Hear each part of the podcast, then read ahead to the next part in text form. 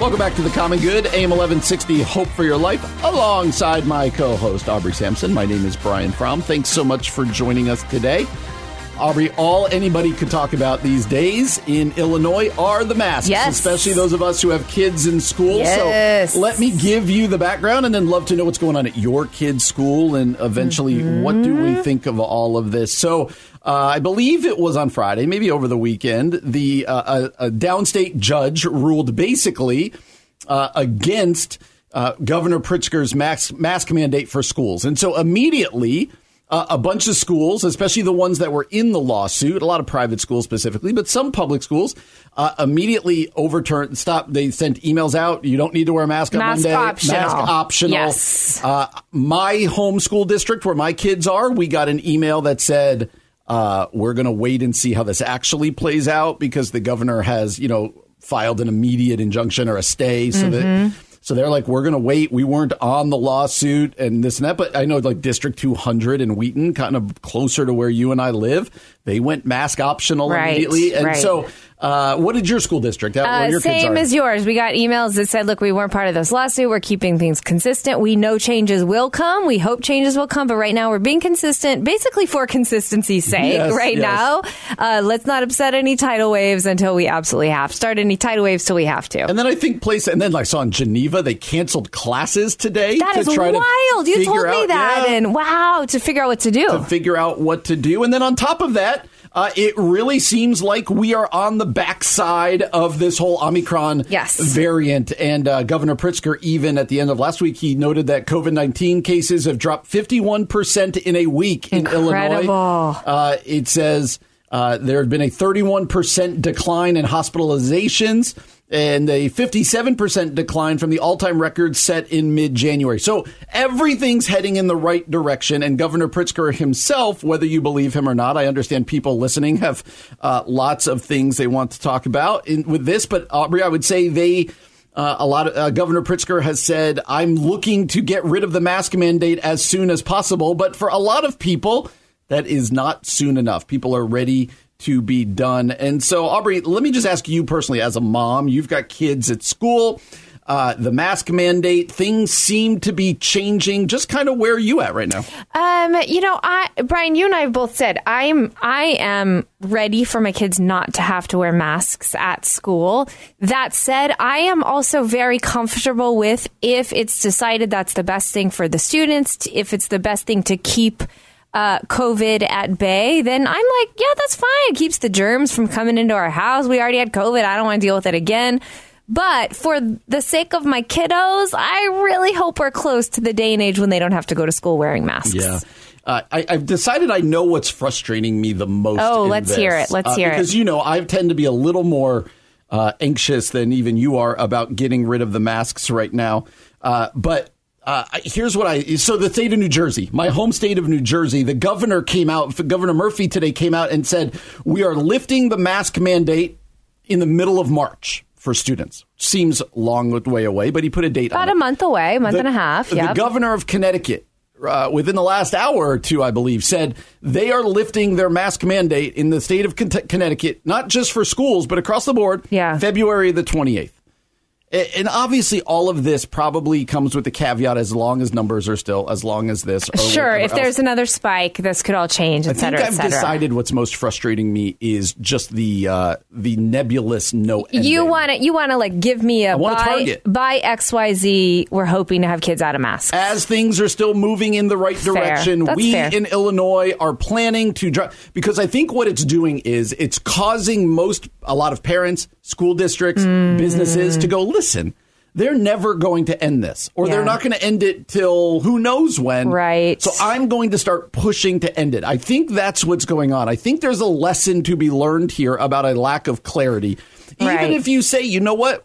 We're heading in the right trajectory. As long as we head on this trajectory, here's our metrics. Yeah. You may disagree with us, but here's our metrics. On this date, if the metrics are still heading in the right direction, not even have we made them, but we're heading, Mm-hmm. we're, that's the plan. That's the plan. And then we can argue about whether that's too long, too short, too this.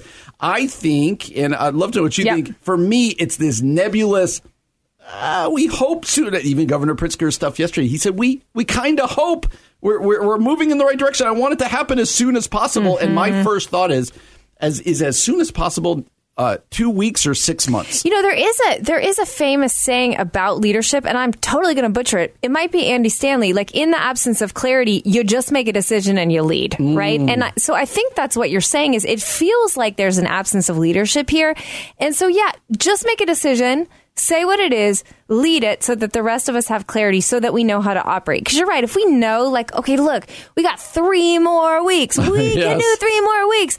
But if it remains, especially if other schools start to go mask optional and we're the only state in the United States still wearing masks, like it. it's going to feel pretty frustrating yeah. for a lot of parents. And I think that's where you're getting the people going. It must be right now yeah. because they don't trust that it's going to be in a week or two weeks yeah. there's nothing that's, that's being told. good, Brian. That's I think, insightful. I think that's a good point about leadership. When there is a lack of clarity, uh, then you're going to have a lack of unity. Mm-hmm. That's an Andy Stanley quote right there, right? Lack of clarity leads to lack of mm-hmm. unity. We'll make that one up. Or a lack of clarity leads to uh, kind of a void for people. And I think that's why you're seeing what you're seeing right now. Yeah. People up in arms, going crazy. And so, what we do want to do is we want to celebrate that we're moving in the right direction here in the state. But man, we could use some clarity right now because even Aubrey, I, I don't want to be that guy, but I'm going to be that guy for a second. Like, you know, I, I'm at I'm at uh, my daughter's games the other day. She's yeah. playing volleyball, and the kids have to wear masks, but their masks are literally below. I mean, they're not really wearing them. I talked to yeah. somebody else yeah. the other day who went to a basketball game, mm-hmm. and the mm-hmm. kids had to be in masks in the basketball game, but one gym over, the wrestlers didn't need to because of something about wrestling.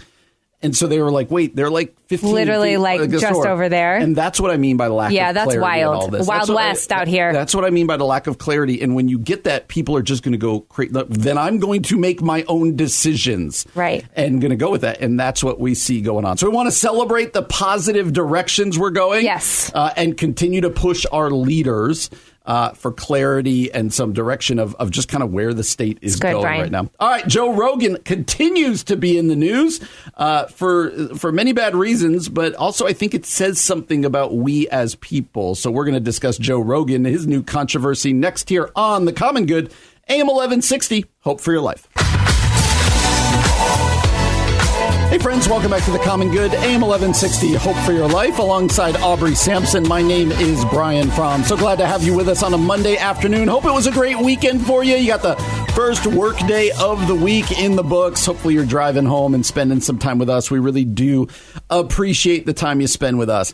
Joe Rogan continues to be in the news, Aubrey. And he is in the news, he isn't he? And I think for some very uh, legitimate reasons, mm-hmm. but also I mm-hmm. think he's a lightning rod. So mm-hmm. it all started a couple weeks ago, right? Joe Rogan. Um, people very upset about certain people very upset that he continues to, uh, in their minds, um, put out misinformation about COVID. He yeah. would, and many people who listen to him would would disagree with that assessment, but uh, people, some people believe that. And why this is a big deal is that Joe Rogan on Spotify has a hundred million dollar deal, and he has millions and tens of millions of listeners uh, much more than the news watches the news on a, yeah. on a regular Just basis. So wild to think about, isn't it? It is the mm-hmm. world we live in. Mm-hmm. And so Joe Rogan, who we said last week, we still can't believe he started on Fear Factor, or that's how most of us know of that's him. how I know who he and, is. And he right. announces like the UFC bouts. Right. Uh, but he has these guys on, and he's obviously super skilled at what he does. That's mm-hmm. why people listen.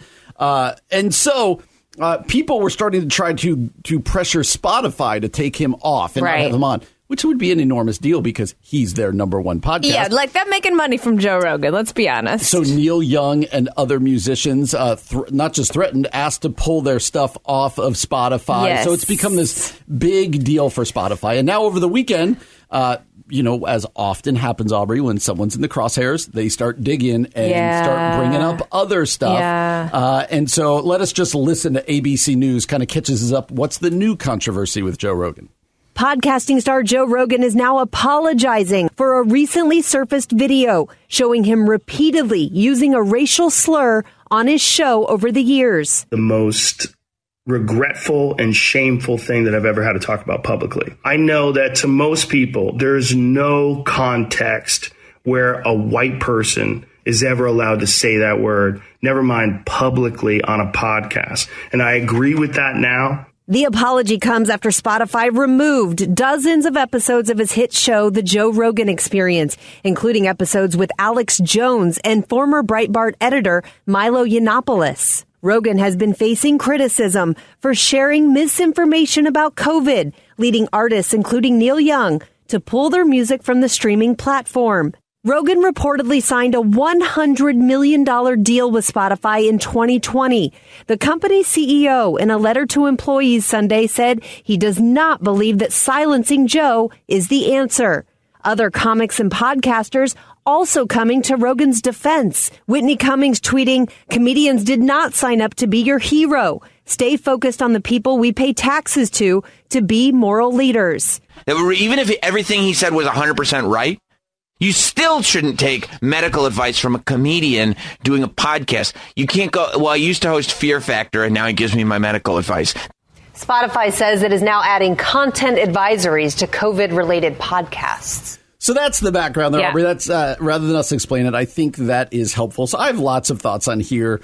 Uh, one is I'll just put this out there. I'm not a huge Joe Rogan fan. I got Sure. lots of friends who listen to Yes. him. I've never listened to one of his podcasts. So Yeah. what I may say in his defense or not his defense is not out of like he's my Fandom. guy, Right, right? right, like right. the next Joe Rogan podcast I listen to will actually be the first Joe Rogan Okay, podcast I fair, listen to. fair. Uh, uh, two, let's just put it out there right now. Uh, the use of the N word is never okay. Uh, now, Joe Rogan apologized, said, I now realize that, you know, they're Yes. whatever. So you've Yes. talked about apologies and what I needs- do. I again, I'm also not a Joe Rogan fan. I appreciate that was an apology. Apology. Yes. That wasn't a non-apology. Apology. So I, I appreciate that. So, but now some more stuff happened, right? The Rock. He came out, he's friends with Joe Rogan, but basically kind of denounced him a little bit. Like, oh, I Mm-hmm. Don't support what he did. Of course. And now all the Joe Rogan fans started finding old things The Rock said as a wrestler or this or that. And you're like, Oh wow. Does this end? And so, Aubrey, understanding the bigger deal and what we've already said about this, I feel like this is a prime example of selective outrage. Hmm, interesting? Spotify Brian. knew all of this stuff when they signed him. Right. All of these things have been out there since Joe Rogan said them. Yes. People have known these things about Joe Rogan, and yet he got this contract. He has these 100 million listeners. Yes. You can't help but go, wait, this is because he spoke out about COVID. Like now he, there's a witch hunt on him, and I don't want to make him the victim at all. Right. He- He's what he clearly did- not a victim. What Yeah. he did was wrong. But Aubrey, I think one of the things that bothers me most about our culture on the left and on the right, we're equal on this one, is selective outrage. Mm-hmm. Interesting, I'm Brian. going to just destroy the people that I don't agree with and I don't like. And now we have all these things. And now you go back 30 years to something a politician said, something Yeah. a comedian said. There's many comedians who have said things that should get them fired who now have late night shows and other things back in the day. I don't know, Aubrey. Help me. Talk me off a ledge. Selective outrage. Sometimes cancel culture and all of this feels like it's going to be the undoing of our culture. So, do, so do you think if Spotify was going to pull it, they should have pulled it before the controversy because now it feels like a PR stunt Yes. on Spotify's part? yeah. Yeah. And, and I, again, he's not a victim. In fact, he's already been offered a hundred million dollars by another podcast Yeah, platform no, to no, come no. on. He's not a victim. He's not hurting. He's fine. but we live in this culture now where uh, this, you know, what can we rile up? And now we're going to all search everything this person has ever written, Mm. said, done. And again, what he said is terrible. He Yeah. apologized for it. You can decide what you think about Yeah. the apology. But we talk about it often in the show. The the cancel culture, selective outrage. Everybody that I don't agree with is my enemy, and I'm going to destroy them. Right. This is seeping into the church. If you've been on Christian Twitter, if you've been anywhere, you know this is what's happening in the in the evangelical world as Mm. well. I don't know. I, I don't feel it's it's slowing down. It's only speeding up, and I don't know the end result for us as a culture because nobody again caveat what he did was bad but nobody can stand up to this sort of pressure if they want to cancel you you can figure out ways to cancel everybody just about and, Yeah, yeah. uh, and i don't know I, I the selective outrage rather than also turning the finger at people in your own tribe i think is so dangerous right now Yeah, I mean, this is a complicated one, right? Because you can't, I mean, I do think there's a there's a place to deplatform someone, especially when you find out they've been a racist. Yep. Okay, period. That said, I totally see where you're coming from, Brian. That it, that it, this feels like a picture of everything that's going on. Even with the books being banned, this feels like the same Yes, thing. yes. And so, at what point is it okay for someone who you don't agree with, who you don't like, who you're turned off by, to allow to say what they want to say? Um, because you're also going to defend it on the other side as well. I mean, I think Yeah. it's a it's a very nuanced conversation, and it's and hard. It's difficult. Yeah. I just. I don't like the trajectory of the culture, but I also don't like the trajectory of the church, in mm. which it feels like in evangelicalism, it's a mirror of society where if anybody disagrees with me, even over things that are okay disagreeing about, Yeah. we're going to try to destroy them. We're going to try to uh, deplatform them. Right. Like you said, there are definitely times to be deplatformed. There Yes. Definitely. But that's not what I'm talking about here. I'm, I'm trying to be like, yeah, no, they believe this nuance or this, you know, they believe Mm-hmm. this about, and, and, and trying to just, I always go back to what our friend Jim Denison has said, right? Like, can we uh, respectfully, I disagree. The need of civility. And Mm. Yeah. so, again, not saying what Joe Rogan said. I, I, I would like to think he's truly sorry. Yeah. And he's never going to say the word again Right. on his on his podcast ever, even in the background, but at least on his podcast. Yeah. We'd like to give him that shot, but it just feels weird right now. And this is what we do on both sides. And I would like to think the church could be a little bit more of a bridge. and uh, we shall Mm, good, see. Brian. We good, shall Brian. see. Coming up next, we're going to give you some encouragement. Late night comic Stephen Colbert kind of shared his faith on his show the other day. Fascinating. We're going to listen to that audio next here on The Common Good. AM 1160, Hope for Your Life. Hey everybody, welcome back to The Common Good here on AM 1160 Hope for Your Life alongside Aubrey Sampson. My name is Brian Fromm. Thanks so much for joining us today. Uh, I don't stay up late enough anymore to watch any of the late night shows, right? Whether it be Fallon or Kimmel. Does that mean we're officially Colbert. old? Because I go to bed before they. 100%. yeah. Mm-hmm. So you got Colbert, you got Fallon, uh, and you've got Kimmel. So Yes. if you were watching one on a regular basis, which would it be? I don't even Fallon for me. He's so funny. I do like Colbert a lot, though. And I also like Kimmel, but I think I tended towards Fallon with some of his like thank you notes. Yeah, and he does funny little skits and songs That's and right. stuff. That's Yeah. right. So, uh, Stephen Colbert, though, is is a pretty outspoken. He calls himself a Catholic Christian. Yes. Uh, and over the years, he's been very outspoken about that. Uh, and he had on uh, the singer Dua Lipa the other day. Uh, and she kind of started interviewing him, and we're going to listen to the clip because it's it's been flying around social media uh, because he kind of uh, he went head on. Like somebody like him, you would think with the question he's asked here, basically about how does his faith influence his comedy and vice versa. Yeah. You would think he would dodge that question. He's got, he wants as big an audience as he can get. He's got uh, uh, advertisers to worry about. You would think, oh, let me, you know, you would think he would have been like, hey, I'm the one asking the questions here today. Instead, he gave such an insightful answer that I would like for us to, to discuss. Here's Stephen Colbert with Dua Lipa. I was wondering does your faith and your comedy ever overlap? And does one ever win out? I think ultimately, us all being mortal, the faith will win out at the end. but I certainly hope when I get to heaven, Jesus has a sense of humor. But I will say this. I will say this. Uh, someone was asking me earlier about what I. This is this relates to faith because my faith is involved with. I'm, I'm a Christian and a Catholic, and that's re- re- always connected to the idea of um, love and sacrifice being somehow related, and giving yourself to other people, and that death is not defeat. If you if you can see where I'm getting at there. Someone was asking me earlier, what movie did I really enjoy this year? And I said, well, I really like Belfast, which is Kenneth Branagh's story of his childhood. And one of the reasons I love it is that I'm Irish and uh, Irish American, and it's such an Irish movie. Um, and I think this is also a Catholic thing because it's it's funny and it's sad, and it's funny about being sad. In the same way, that sadness is like a little bit of an emotional death, but not a defeat if you can find a way to laugh about it. Because that laughter keeps you from having fear of it.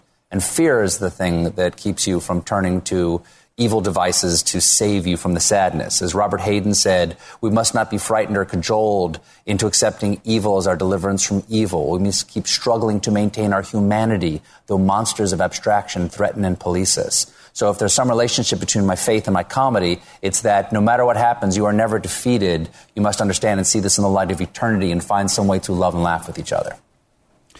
I mean, a couple of things, Aubrey. First of all, uh, he's brilliant. Literally, that's what I was thinking. I was like, oh, I don't think I knew the dude is brilliant. Because he's thinking some of these off the top of his head. Yes. He's talking about this and this. Yes. Uh, but secondly, that is and probably an intimidating question that he, I would guess, hasn't been asked a ton. How does your faith and your comedy? Yeah. Also, Especially like live on his show. Yep. Um, Mm-hmm. Ta- uh, kind of parenthetically, what's going on in Dua Dua Lipa's life that, That she's me asking. that question? I'd love to probe that and hear that a little bit, like what's going on in her life. But Aubrey, this idea that death is not defeat, we need to see things in light of the eternal. Yeah. That that allows us, he kind of says, to laugh and to have comedy and to have perspective.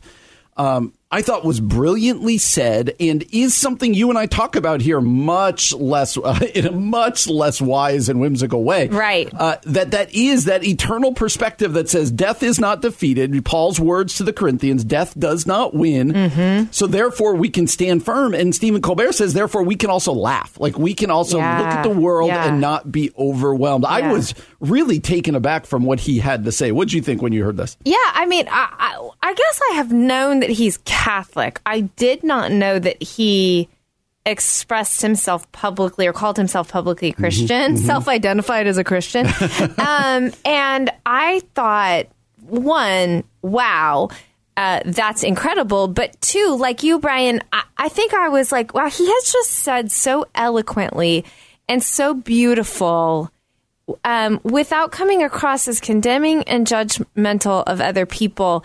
Like one of the most powerful things about the gospel, which is because of Jesus, death won't win. Mm-hmm. Because of Jesus, we can have eternal perspective. Mm-hmm. Because of Jesus, we can look at something that seems awful and tragic and terrible and actually laugh, not in a like, ha ha ha, that's a funny way, but in a like, oh, we know that's not the end because mm-hmm. we know what the real story is. And I just thought this was such a, interestingly, a really explicit way to explain the gospel mm-hmm. in in a unique way Right. and compelling and beautiful. And I, you know, I know some people were mad that he didn't talk about sin and God's judgment and things like that, but I actually think this is a really, really compelling way to present the gospel to, let's be honest, millions of people watching. Yeah, yeah. Tim Keller hopped on Twitter and talked about this being a beautiful uh, picture of contextualization of taking wow. the gospel and speaking it into a certain context. This this context being that of comedy and show business and this yeah. and that. But you're right. Uh, I referenced it earlier. Paul's words to the Corinthians. I think it's First Corinthians 15, where he says, uh, "Where O death is your victory, where O death is your sting." This, the you know the sting of death is sin. Uh, and he says, "Thanks be to God because we have victory through our Lord Jesus Yeah. Christ." Right? Like that is the good news of the gospel or Mm-hmm. much of it and and then he says and i always love because it doesn't the chapter doesn't end then he says therefore stand firm let nothing move you always give yourselves fully to the work of the lord because you know your labor in the lord is not in vain like why do we stand firm why do we keep going why do we labor in stephen colbert's words why do we laugh Why do we tell jokes? Why, do we? do yes, this? yeah. Mm. Because of the victory that we have in Jesus. And we, you and I talk about this all the time, the struggle of the already not Of yet. course. That we have the victory, but we still live amidst the brokenness Yeah. of this world. But Aubrey, kind of Christus Victor, right? Like Yes. this changes everything Yes. when, we, when we really and literally hold on to the victory of the cross. Mm-hmm. It changes our day to day lives. It changes our perspective. But Mm-hmm. sometimes I think, especially when we've been in the church for a while, we lose sight of that victory. Right. Instead, we just get Right. burdened. And this world has a lot to be burdened about, but but that victory changes everything. I think too, like we don't even realize that um, something like comedy or something like I was at a women's event this weekend and the ladies were just like laughing and being hysterical yeah. together. Like we don't realize that those things that seem like they're mundane or seem like they don't actually have a lot of meaning meaning are actually like defiant acts of hope, right? We can be signposts, we can be witnesses um, to a future reality in our present days when we do things like laugh or look at something, as Stephen Colbert says, look at something that's really sad, but in a way that's sort of laughing at the sadness or laughing Yes. with the sadness, mm-hmm. holding the sadness in perspective. And that those, th- I mean, you know, you think about your daily lives, like small things you do, even if you just like, share a meal with friends and you're laughing hysterically. It seems like it's not a significant thing, but I don't even think we realize the fact that that is a foretaste of life to mm. come in Christ and that it's actually like almost like putting a marker in the sand of pain and grief saying like you're not going to win. Yeah. We are still going to have moments of fun, laughter, smiling, joy, perspective because we know we know that evil won't win in the end. Yeah, and I think about people who are just tuning in, they're getting ready for bed, and like, oh no, I'll watch Colbert. And he drops kind of this truth, Truth bomb because I think what it forces all of us to think about is where do I believe victory is found? Yeah. Where how do I believe that death doesn't win? Because that was his point. Mm. He says, right, death is not defeat. Most people would say death is absolutely defeat. Certainly. Apart from Christ. And Right. so, uh, could you imagine you're just kind of flipping the channels, kind of getting ready for bed, brushing your teeth, and you hear Stephen Colbert talking to Dua Lipa going, death is not defeat. What world are we living in that that What? conversation I don't happened? know what just Yeah. happened, but great kind of evangelistic tool. But I would encourage people out there, whether you've been in the church a long time or not, can you say that? Death is not defeat. Why can you say that? The answer is Jesus. And therefore, what do we do? Like, what's our response when death is all around us and, Yeah. and, and struggle is all around us? Yeah. Thankful for people like Stephen Colbert uh, sharing his faith right there. Incredible. With Dua Lipa and his audience. You're listening to The Common Good on AM 1160. Hope for your life. Hey, everybody, welcome back to The Common Good. My name is Aubrey Sampson alongside my co host Brian Fromm, and we're so thrilled that you're with us today. Um, Brian, you know, we, we live in America, obviously, and one of the things that I think identifies Americans compared to a lot of other countries is the fact that we care about our freedom. That's right. Freedom matters to Americans. It's one thing I love about our nation. If I were just to ask you, what do you think most people think of when they think freedom? What would you say? Yeah, I, I think the first thing that comes to mind, although once we really think about it, we understand that there's much more nuance to this. But I, I would suspect most people, if you went out on the street and said, describe, d- define freedom for me, it would be the ability to do what I want. Yeah. Like the right. freedom to do what I want. Now, once we start pulling at that, be, you know, my freedoms end a little bit when, uh, depending on how they affect other people. I'm Yeah. not free to walk down the street and just cold cock somebody in the head, right? Right, Like, right. like that's not what freedom means. But, but I think generally speaking, we talk about freedom. I'm not coerced by the government or other entities and telling me what mm-hmm. to do, but I instead have autonomy and I can choose what I want to do with my life. Uh, I suspect that's how people would go with freedom. How about you? How would you define it? Yeah, I, I would think that's ultimately true. Of course, there'd be different nuances depending on the different groups of people you're talking about. But I think if we're we're making a general statement, like what do people think about when they think of freedom? It means autonomy. Mm-hmm. I can do what I want to do when I want to do it. Kind of that iconic classic picture of like somebody just getting in the car and going down the road and the wind's blowing through the hair and they're listening to music and there's not a care in the world. Right. And like you are not responsible for anybody but you. I think that's what we think about Mm. Yeah, when we think about that's fair. freedom. And and look, there's some incredible things to that. I want to be responsible for nobody but me. But the reality is, Your um, kids will appreciate that. yeah, sorry, sorry, my children. Uh, that's why they've driven me to that. Um, biblical freedom in Uh-huh. Christ is a totally different conversation. Mm. And and Alan Noble, who was a guest on the Common Good last October, he came on to talk about his book "You Are Not Your Own." Belonging to God in an inhuman world. He was having a conversation with a friend of the show, Tyler Huckabee, over at Relevant Magazine. Our people are talking. Our people are connecting. I love it they talk about this very idea. And one of the things that they talk about is how there's an idea extremely at odds with a particularly American style of freedom and liberty. You and I were just talking about this, which is that we are owed the right to do what we want, to make the decisions for ourselves whenever we want to. But Alan Noble is asserting that there's a difference between biblical freedom and this American concept of freedom. And Brian, before we even like unpack Yeah. what Alan Noble has to say, what are what are your initial thoughts about that as a pastor, as a Christian, as a leader, etc.? Yeah, I, I think he's right. Yeah. When we unpack freedom biblically, uh, it is not, in fact, there's very little in the Bible that says Jesus came so you could do whatever you want. right, like free to do whatever you want. Like that is not. And so we're going to need to get into okay, then what does freedom mean? Because Christ says, you know the truth, and the truth will set you Mm. Free. Like what does freedom look like? He also says, if you abide in my word, then you are my, my disciples, and the truth will set you free.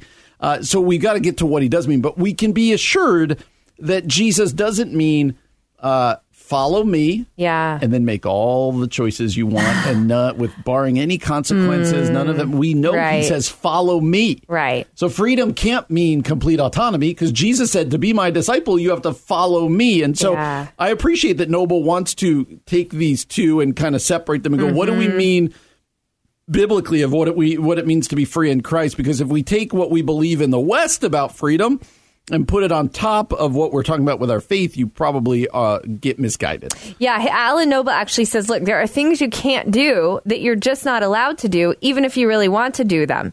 He says you can't do them. This is, a, uh, he's saying if you're going to live as if you're following God's word. He says actually following, abiding in the word, dwelling in it. So not just memorizing the law, mm-hmm. but really abiding in it, living in it. That's what freedom is. And that's a radical idea of freedom, but it's from the early church and the classical world. He says mm-hmm. that was a more common understanding of freedom. The freedom is not freedom to do whatever you want. It's actually freedom to pursue the good, the true and the beautiful, because our natural state is that we are in bondage. So, Brian, w- when does this become a problem for us? Like, when does our sort of American version of freedom butt up against our Christian, what Jesus says about freedom? Yeah, I think the answer is part of what we mean when we say I have freedom in America, say. Mm-hmm. it- it's very distinctly to say that I don't have a lord, right? Like the government is not is not my boss, not my lord. It's I have some autonomy. Obviously, I have to live by laws that Mm. Yeah. we all agree upon. Yeah. I've got to pay my taxes. I have to do other stuff, but but ultimately, the government doesn't. tell me. When it when it comes to issues of faith, I do have a lord. Yeah. Like, and I am called to follow him. He is to, um, it's under that umbrella by which I make my decisions and by which I uh, make um, the direction of my life. And so I think that's where it becomes different. When I say that I have freedom, I often probably mean, Aubrey, that I am the chief end of, of my life, right? Like, it's not the government, it's not other things. I am the chief end of what I want to do and the decisions I want to make. Uh, that is the antithesis of, of following Jesus. I, Yeah. to follow Jesus means he is the chief end of all that I'm looking right. to do and all that I That's am looking right. to accomplish. So that's where it really starts to separate. When I think of biblical freedom, Aubrey, and this might be a little different than where Noble takes it. When I think of biblical freedom, I also think it means I have the freedom not to have to earn my salvation. I have the freedom not to have to earn God's, earn Hmm. Yeah. my righteousness. Yeah. I have the freedom uh, not to uh, have to, you know, jump through all the hoops so Right. that so that I will be accepted. That Right. we've been given that freedom in Christ that He has won the victory that we talked about earlier. And so I think that starts to become important as we discuss freedom. Brian, uh, the other thing that's really interesting that Alan Noble and Tyler Huckabee talk about is how um, this concept can also be used in a really toxic way. So we see that it can be unbiblical, but he says it actually can be really toxic. And so Alan Noble gives this example. Pastors have used this to say, you're not your own. Okay, so they're taking biblical truth. You're not your own. You belong to Jesus. He says pastors have used this to say, you're not your own. Therefore, your body is not your own. Therefore, I can take advantage of your body. And so it's like a twisting, obviously, of what it means um, to ha- have our body not our own, like not have agency over our bodies. And of course, we know that's not what the Lord means Right, either. Like the. Lord doesn't mean you're not your own. Therefore, people can take advantage of you. People, especially pastors in positions of power, can take advantage of you. No, when when we think about um, seeing that concept rightly, biblically, we're talking about the freedom that comes from submission to Jesus Christ. Mm-hmm. And that does mean like every aspect of our lives, our finances, our marriages, our relationships, our careers, our sexuality, our are the way we raise our kids, the things we consume, that all of that is to be lived in submission to God's word and to Jesus Christ. And though, like in our kind of selfish, natural state, Mm-hmm. that can sometimes feel like, oh, that's not freedom. What we find is that actually is the most freeing life there is. It's the it's the paradox of our faith, right? By Yeah. by putting myself under the lordship of Jesus, by giving up that autonomy, if you will, I gain this freedom of grace. I gain this freedom of salvation, of not having to earn, of not having to try to figure out what what what the purpose of life is. All of this stuff. I gain that freedom, but it is done by putting myself under his lordship. And I Yeah. think with a Western mind, that's really difficult to wrestle with. Yeah. Like, wait a minute, I'm subjugating myself under a lord, Mm-hmm. and in doing so, I gain freedom. That's one of the paradoxes I think of the Bible. That the, but we answer that with. Absolutely. Yes. That is exactly what we're doing. Yeah. And in that, I receive grace. In that, I receive salvation. In that, I receive purpose and direction.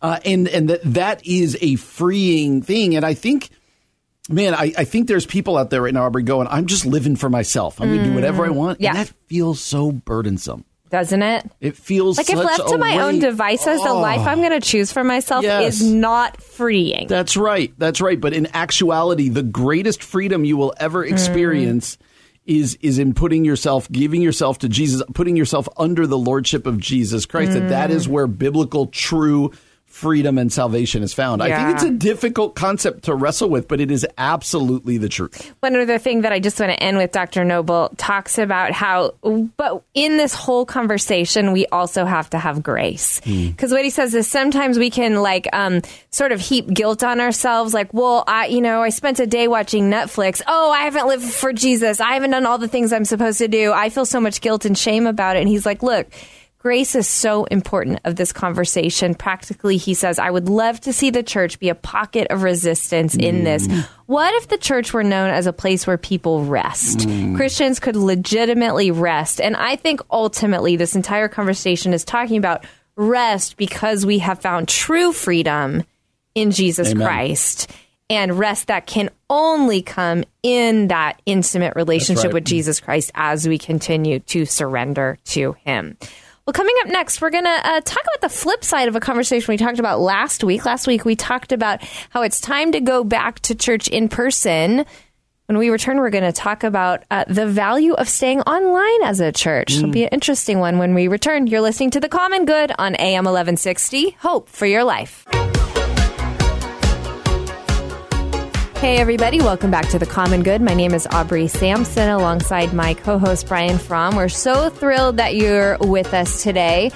Brian, last week, you and I covered a story that kind of went wild, Did. actually, at least in the Christian Twitter verse. Our friend Tish Harrison Warren dropped an article at the New York Times called Why Churches Should Drop Their Online Services. And, and ultimately, her argument was one of the church should be an embodied people. That's right. She argued that it was time to be back together, that the COVID numbers had gone low enough, that it was time to go back to um, who we once were and who we're meant to be biblically. And and for Trish, for Tish, excuse me, that's uh, embodied people meeting together.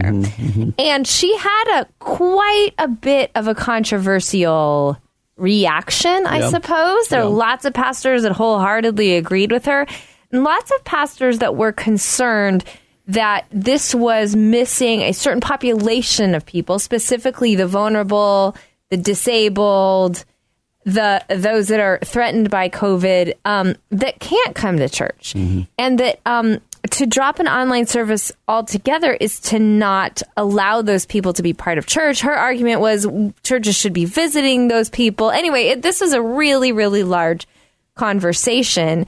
But was interesting, I found over at religionnews.com, uh, someone really responding doesn't actually mention Tish's name. Oh, she gets to it later. Oh, she, does. Okay, Yep, yep, not yep. in the title anyway. Right, it right, says right. quitting online church is abandoning the one for the 99. And here's what she says. With online church, disabled people, including me and my family, were welcome to church in more ways and more often than ever before. Let's keep that up. So, uh, you know, Brian, I think this is the, kind of the whole argument and has been the whole argument that actually online church met a lot of people's needs in a way that gathering together doesn't. that doesn't mean it's an easy conversation. Correct. And so I um I don't even know really what I want to ask you, but generally, what are your thoughts? It's a tough one because Aubrey, I do hear what what she. I think her name's Shannon Dingle. I think I, I Mm-hmm. understand what she's saying, and I, I agree with her. Uh, there's a fascinating statistic in here that I can't believe is true, but it, it you know they edit these and they fact check these. She said, according to the Center for Disease Control and Prevention, twenty six percent of adults are disabled. Oh wow! So you, when you think about that, it's a much lower number uh, that that may not actually be true, right? And I know we're talking a lot of probably elderly people and stuff. And so, on the one hand, Aubrey, I agree. Uh, like, hey, now uh, most all churches have gotten with the technology to be able to do this. I know in our own church, uh, we now we stream everything on Facebook, on YouTube, uh, and there are people in our church who have been watching who, on the short term, aren't comfortable coming because of COVID, but in the long term, uh, can't come anymore. Right. And so I do totally get that. And Tish, to her credit, uh, she addressed that in her original article, and she more uh, pushed for. Um, Going back to an, an era of home visits, Right, Right. right, So that's how we'll do Right. communion. That's how we'll do these things but that ultimately the church needs to get bo- it back to being an embodied presence. Yeah. It needs to be people. And Shannon Dingle says, I think most churches I've been to, there's a, a they're, they're embodied only in the most superficial way. I think that's also an issue. Uh, so Aubrey, I, I guess in in the Pollyanna kind of ideal world, here's what I would like to say. Yeah. I would like for there to be a way for us to offer online services and online everything to those who legitimately can't come to church yeah.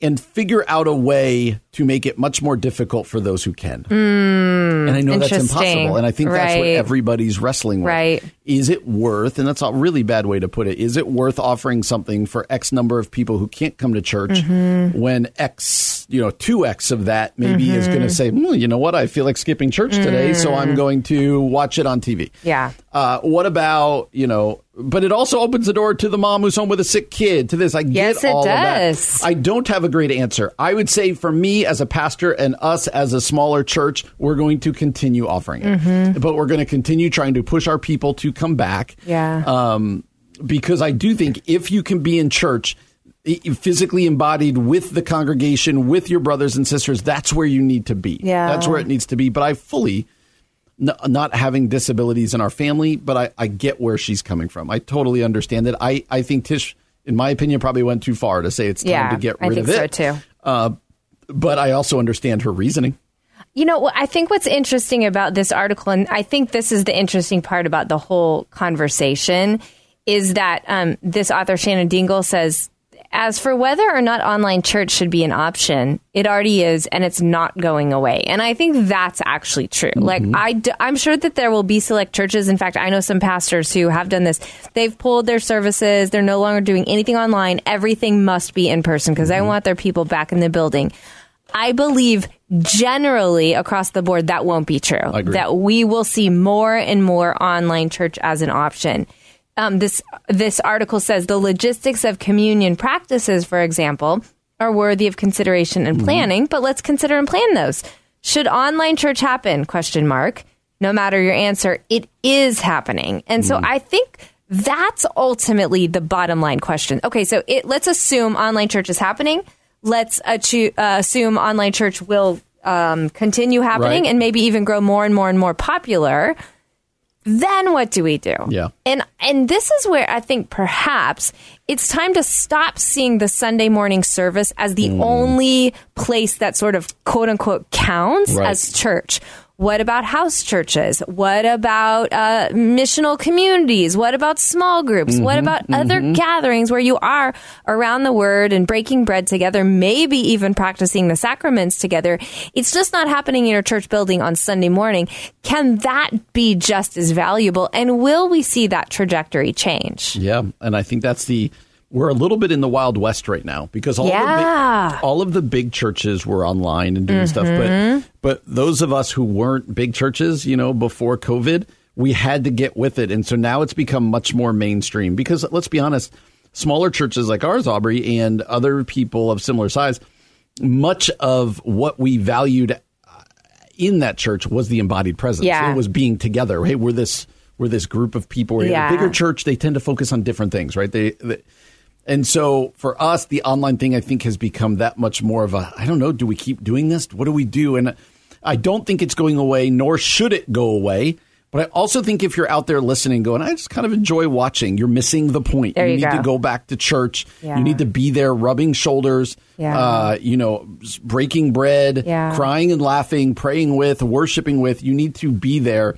And then I think we as churches need to work hard on how to continue to incorporate those who actually can't be there. Yeah, that's really, really good. Shannon ends the article by saying, We have the framework in place to continue to welcome disabled people who worship from home, even as in person services become safer. The choice is easy. Keep welcoming us. I think that is a word for all of us to wrestle with. Well, coming up next, we are joined by Dr. David Lamb. He's asking a really interesting question Is the God of the Old Testament angry, sexist, and racist? We're going to talk about that with Dr. Lamb when we return. You're listening to The Common Good on AM 1160. Hope for your life. Hey, everybody, welcome back to The Common Good on this Monday evening. My name is Aubrey Sampson alongside my co host Brian Fromm. We are thrilled to be ending the show with a very special guest. Dr. David Lamb is the MacRae Professor of Old Testament and the Dean of Faculty at Missio Seminary in Philadelphia, PA. We're excited to talk to David about the expanded edition of his book, God Behaving Badly. Is the God of the Old Testament angry, sexist, and racist? Which is an incredible title, by the way. Yes. We have so much to dive into. But before we dive into the topic of your book, can you tell us a little bit about yourself? Um, yeah, well, first of all, it's my pleasure to, to join you guys today. And um, second, uh, I teach the Bible. I love to teach the Bible. And I love uh, my, my little catchphrase is I, I love to give others a love for God's Word. Um, my wife Shannon is, has been in campus ministry for uh, well a long time with InterVarsity Christian Fellowship, That's and awesome. um, I come from an InterVarsity background.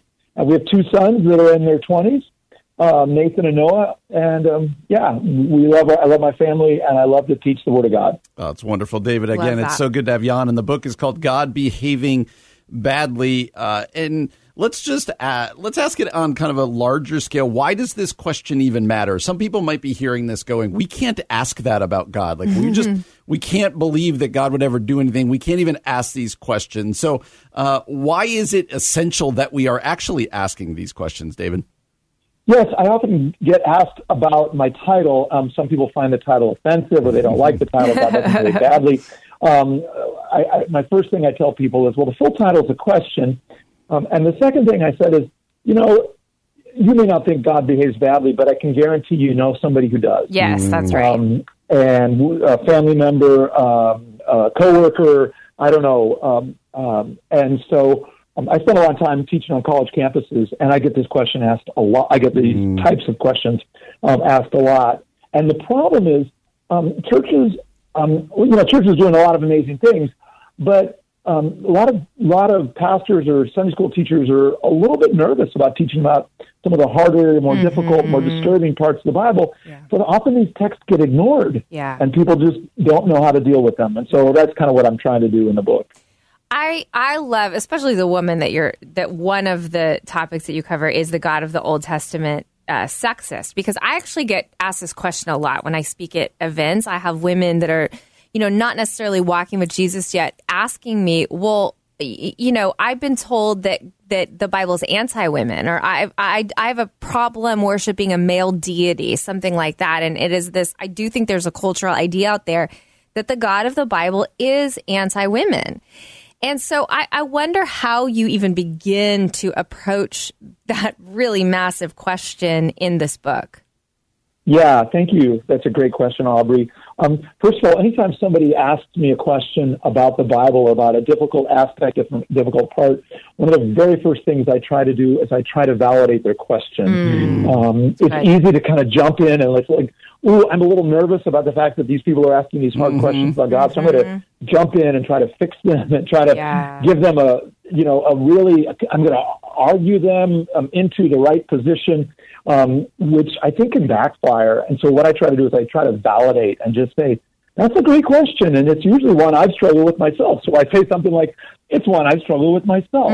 And the point is we want to not just have a, a, a convincing argument where we, we kind of win the debate, but we want a relationship. We want to introduce people to God, and we want to have a longer conversation. So that's the first thing I try to do. When it comes to, to women, again, there's a lot that could be said, but I, I teach the Bible. I start with I start with the first book, um, the first book of the Old Testament, the first chapter. Um, the first thing we learn about women in the Old Testament is that they're created in the image of God. Yeah. And men, men are created in the image of God too. so Yeah. I don't I don't want to denigrate the men out there, but um, I think most men kind of um, well, anyway, uh, but women, the Bible clearly teaches that women are created in the image of God, and there's nothing more positive that you could say about women. Yeah. And so anything that we read later, and there's some problematic bits later, um, has to be read in light of that. Yeah. And then, you know, you get to the, the chapter two, we find out that the the woman, the the Eve that is created for the man, it's not good that the man was alone, but this woman, um, the word there that, that is often translated as help, um, uh, King James has helpmate, helpmeet. Um, that word is often used for God, ezer. Um, and so the woman is playing the role, in some ways, the woman is playing the role of God there. These are the, the very first couple things we learn about women in the Bible. And yeah, there's a lot of problematic bits, but when we go to the Yeah. very beginning, we see some really positive, very pro women things, almost shockingly so. Yeah. And everything else we read in the Bible needs to be read in light of what we, we find out at the very beginning. That's a good word. Some of the titles, uh, just so you know, uh, this should whet your appetite to go get the book. He's got angry or loving, sexist or affirming, racist or hospitable, violent or peaceful, legalistic or gracious, rigid or flexible, distant or near. So many of the questions a lot of us Yes. are asking. Uh, so I'd encourage people to go pick up the book. But David, let me ask you this: as somebody who teaches the Bible and loves the Bible. Oftentimes, what we'll hear people say is, well, God is this way in the Old Testament and he's this way in the New Testament, right? He's angry in the Old Testament, he's loving in the New Testament. Help people understand the danger of believing in this two different gods depending on what part of the Bible you're reading. Yeah, also excellent question. Uh, the way I start the book is I say, um, you know, um, how do we reconcile the loving God of the Old Testament with the harsh God of the New Testament? Oh, interesting. Jesus speaks about hell. Jesus speaks about hell more than anyone else in the Bible. wow. The God of the Old Testament, the God of the Old Testament is slow to anger and abounding in steadfast love. um, usually, when I ask that question, people go, "Wait a minute, that's not the way the question's supposed to go," and they get a little bit a little bit confused. Funny. Um, I, I think it is easy and tempting to dichotomize, to differentiate the gods, uh, the so- so-called gods of the Old and the New Testament. The Old Testament God is the same as the New Testament God. The Old Testament sets up the New Testament, and Jesus and Paul both loved the Old Testament. They're constantly referring to the Old Testament, um, and you know Jesus is very connected to well Yahweh. Yahweh is the name that God is called most frequently um, in the Old Testament. So. Um, you know, there's an old heresy that goes back um, almost 2,000 years um, from this guy Marcion, who basically kind of basically differentiated the two gods. So this heresy has been around for a long time that the New Testament God is nice and the Old Testament God is mean. But um, we just need to do a little bit more work. And there's a lot of wonderful, loving things about God in the Old Testament. And there's a lot of troubling things. Look at a lot of Je- how Jesus' parables end um, you know, weeping and gnashing of teeth. And, uh, you know, we need to read the whole Bible in light of the whole Bible. Right. And if- Yeah, if that's we it. Do that, some of these problems will go away. Yeah, that's really good. And, and David, let me ask you just one more question. Um, what do you hope readers get from this book? Yeah, that's a great question. Thank Um, you. I hope the obstacles that they have had um, in order to like fully appropriate and fully fall in love with the God of the whole Bible, um, th- this book will help them overcome some of those. Um, I had a, uh, I was speaking at a conference and I met a, a student who um, you know, we were both working at this conference. This was the Urbana Missions Conference, and Mm-hmm. she shared.